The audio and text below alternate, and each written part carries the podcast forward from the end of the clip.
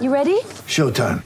On May 3rd, summer starts with The Fall Guy. Let's do it later. Let's drink a spicy margarita. Make some bad decisions. Yes. Audiences are falling in love with the most entertaining film of the year. Fall guy. Fall guy. Fall guy. That's what the poster said. See Ryan Gosling and Emily Blunt in the movie critics say exists to make you happy. Trying to make it out? Nope. Because I don't either. It's not what I'm into right now. What are you into? Talking. Yeah. The Fall Guy. Only in theaters May 3rd. Rated PG-13. Get ready for the greatest roast of all time the Roast of Tom Brady, a Netflix live event happening May 5th. Hosted by Kevin Hart, the seven time world champion gets his cleats held to the fire by famous friends and frenemies on an unforgettable night where everything is fair game. Tune in on May 5th at 5 p.m. Pacific time for the Roast of Tom Brady, live only on Netflix.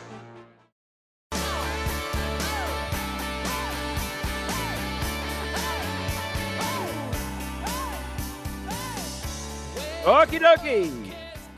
Here we go.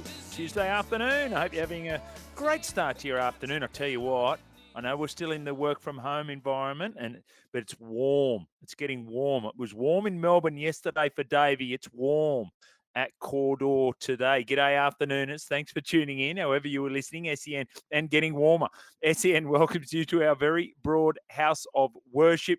We say g'day to the people across the SEN network. That's SENQ 693 AM up there in Brizzy, SEN 1170 AM in Sydney. Download that SEN app anywhere at any time. And we're doing it all thanks to SBS Fence. Remember, portable toilet and temporary fence hire in Sydney. Go and see Alex and the team at sbsfence.com.au with the best caller, the best text message today 1300 01 1170 0457 736 736. We've got the $100 cash, all thanks to Tristan and the team up there at Top Sport. So get involved with the program. We'll give you a good excuse coming up very shortly as well. Massive show coming up. So we've got Channel 7 sports reporter Jaleesa Apps, Golf Australia CEO James Sutherland, and football expert and broadcaster Daniel Garb. So lots happening today. Of course, we'll also have our score updates with Coach K. We'll get afternoons amplified. We're going to have a chat with the CEO of Bricklet. That's Aaron Younger. That's an exciting new opportunity with co ownership opportunity. So we'll tell you about that. You'll have your chance to have your say at the two o'clock flock. That number 1300 01 1170. From all reports, the Who Am I is there. Is the Who Am I still there? Yes, we're getting a nod from Coach K. The Who Am I is there. I think it's the Donkey Milk today. I, you've still got to give me those names for the Donkey Milk winners. Uh, you can't tell me they don't want it. No doubt they're badgering you for it because they are so keen to try it. You can check it out early. Make sure you get in before Christmas. Olivolio.store on that one. And then, of course, we'll dive into the text line and we'll do that all thanks to SBS Fence. There is a lot going on again. We can't wait till this international summer of cricket starts, or indeed the BBL, but we've had a lot of shenanigans going on in the meantime. So Mitch Johnson has hit back at the people who hit back at him hitting out.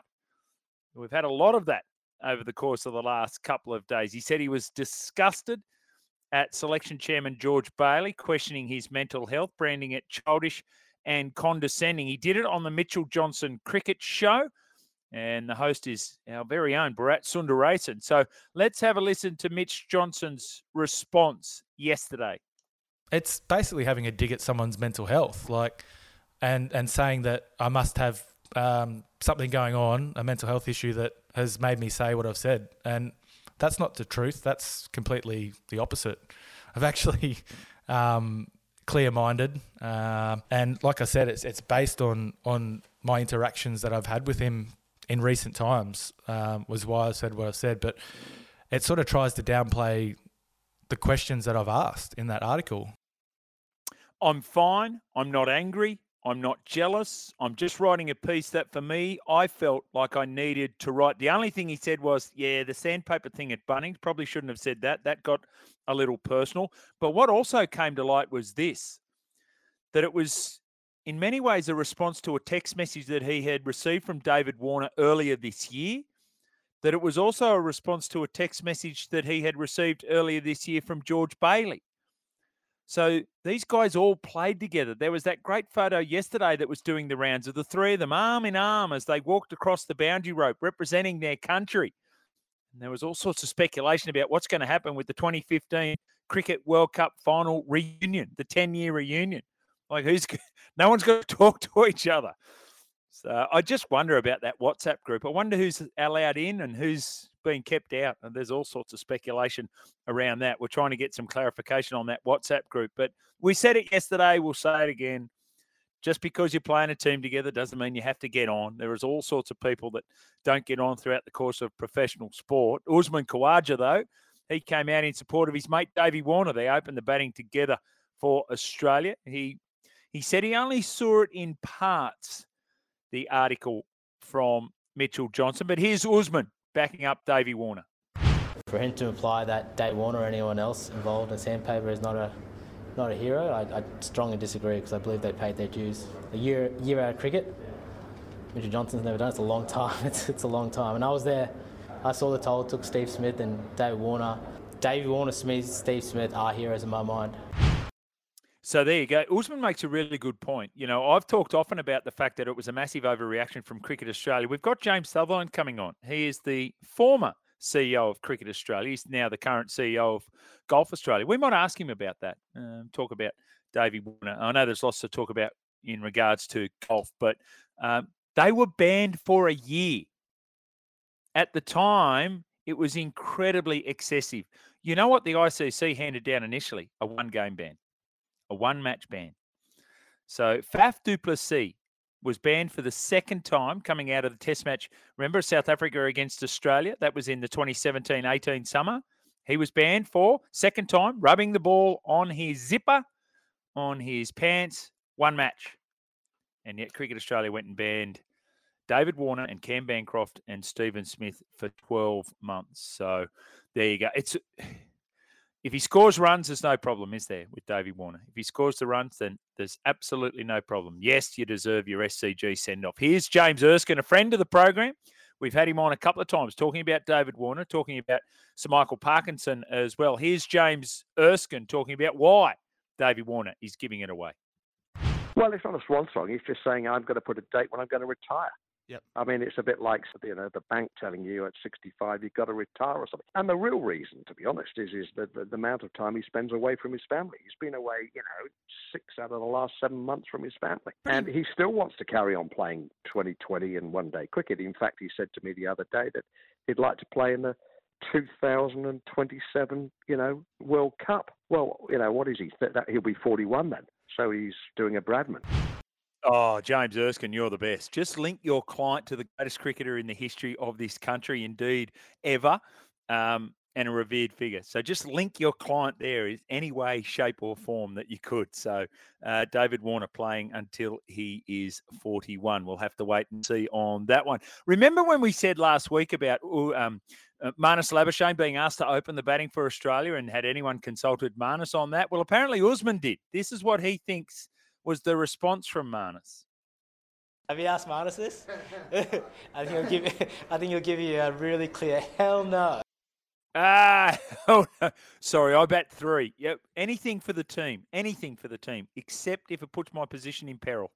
Then pretty much more for me. Um, there we go. So, um, but would he do as well as an opener as he does at three? I am not sure. This is Usman. I would not want to take that risk. Cam Green thinks he should take that risk, just out of interest, just to let you know, just to get some insight from the Australian Cricket 11. So there you go. Speaking of cricket, what about this? This has come over the desk and it's uh, always of interest to us. Amazon Prime have picked up the exclusive broadcast rights for all ICC tournaments leading out to the 2027 World Cup to be held in Southern Africa. So that includes the 2024 men's T20 World Cup, the 2025 Women's World Cup, the 2025 World Test Championship final, and the 2027 World Cup. So it's the highest profile exclusive package purchased by a streaming service for live sport in Australia. And of course, they can't do any of the games, World Cup matches that are played inside Australia because of the anti siphoning, but they can do it for those outside of Australia. These guys are behemoths Remember, we talked about Good Friday uh, or Black Friday, sorry, Black Friday games over there in the NFL. They paid 100 million. And guess what? You saw something in an ad during the broadcast. You could add it to your cart straight away. Imagine Steve Smith gets 100 and there's the Slazenger bat that he is using. Pops up on your telly and says, buy now at a discount. Use this code and away you go. That is the future. And if you want to talk about, well, maybe News Limited and maybe Seven West Media can bounce back, really take a chunk out of Amazon.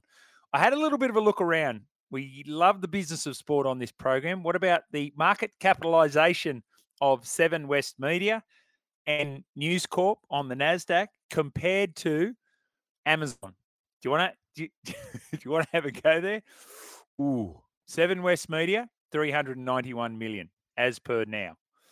Uh, market capitalization of Amazon, 1.5 trillion.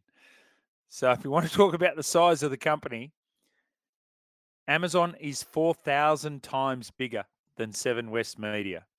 And if you want to throw News Corp in there as well, who are the owners of Fox Sports, they're currently listed on the Nasdaq at 12.4 billion. 12.4 billion. So Amazon's only 100 times bigger than them.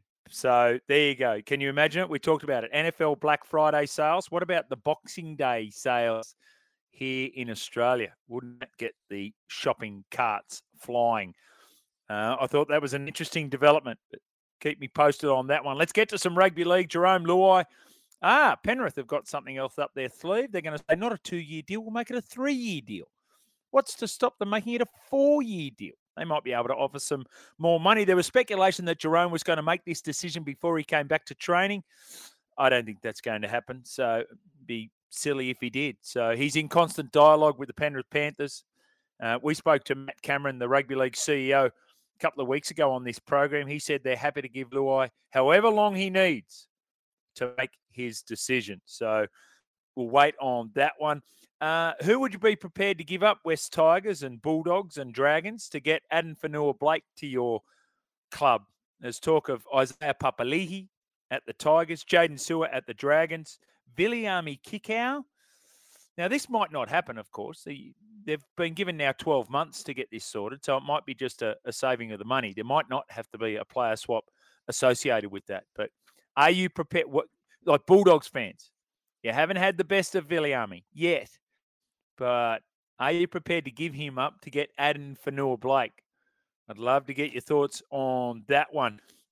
And just before we go to the break, we've got Jaleesa Apps coming up. Uh, the Wallabies are going to mark the 40th anniversary of their iconic 1984 Grand Slam tour. I can still remember this tour. That's feeling a bit old. Anyway, uh, first time they're going to tour there on a spring tour since 2016. They're going to take on all the big names. So you've got a test against England November 9 at Twickenham, test against Wales November 16, Scotland at Murrayfield November 23, and Ireland at Aviva Stadium. That'll be November 30th. So I had a quick look at this. The Reds play the Waratahs, the very first game of Super Rugby for either side on the 24th of February this year and they're going to be playing test matches on November 30th. That is a long, long season. They'll probably have a couple of trial games in the lead up. So they're playing footy at the start of February.